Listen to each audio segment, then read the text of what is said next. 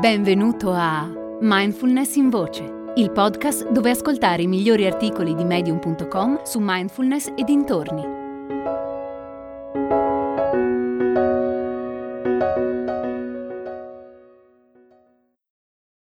Il prezzo della consapevolezza di Andy Murphy.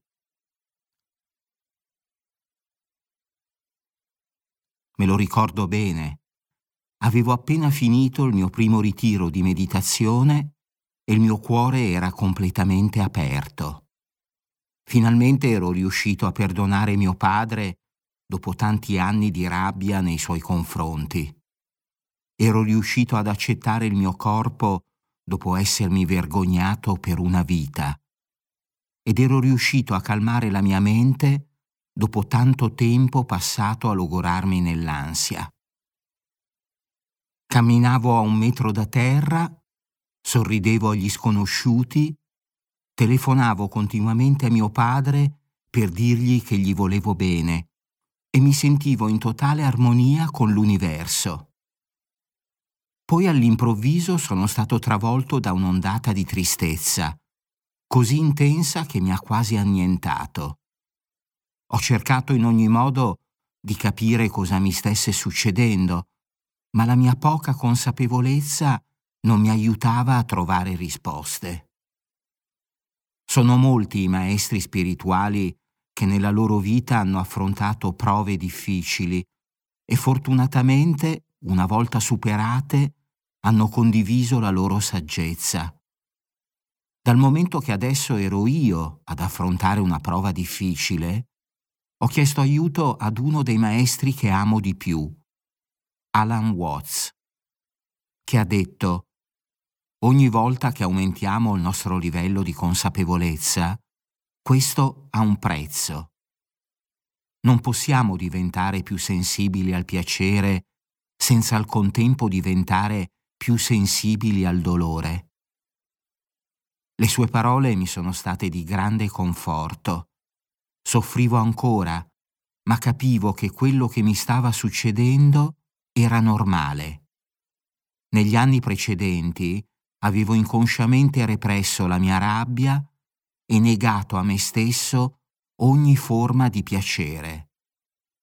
Quindi, quando mi sono aperto ai piaceri della vita, senza volerlo mi sono anche esposto maggiormente al rischio di soffrire di più. Alan Watts ha detto, ci sarà sempre sofferenza, ma non dobbiamo soffrire per la sofferenza.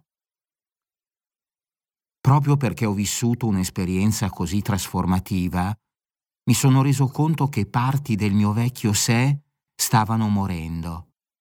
E la cosa era sia spaventosa che dolorosa. All'epoca non lo avevo capito, ma l'ondata di tristezza che mi aveva investito era dovuta al lutto per quelle parti di me che stavo lasciando andare. Era una strana dicotomia. Ero triste e imprigionato in una versione di me che volevo cambiare, ma una volta cambiata, dirle addio mi faceva sentire perso e disorientato. Per fortuna tutto questo non è durato a lungo. Ho ripreso abbastanza in fretta ad abbracciare le persone a dire alla mia famiglia che li amavo e ad avere fiducia nell'universo, ogni giorno di più. Da allora ho vissuto altre esperienze trasformative grazie al lavoro sul respiro, al tantra e ai viaggi psichedelici. Ogni volta che accade, il processo di morte e rinascita è un po' più facile da vivere. Ho ancora paura e soffro ancora, ma adesso mi fido di più dell'ignoto che ho davanti a me e questo mi aiuta a stare con il disagio che provo. Come ha detto Alan Watts, il vero segreto della vita è essere completamente coinvolto in ciò che stai facendo qui e ora e invece di chiamarlo lavoro, renderti conto che è un gioco.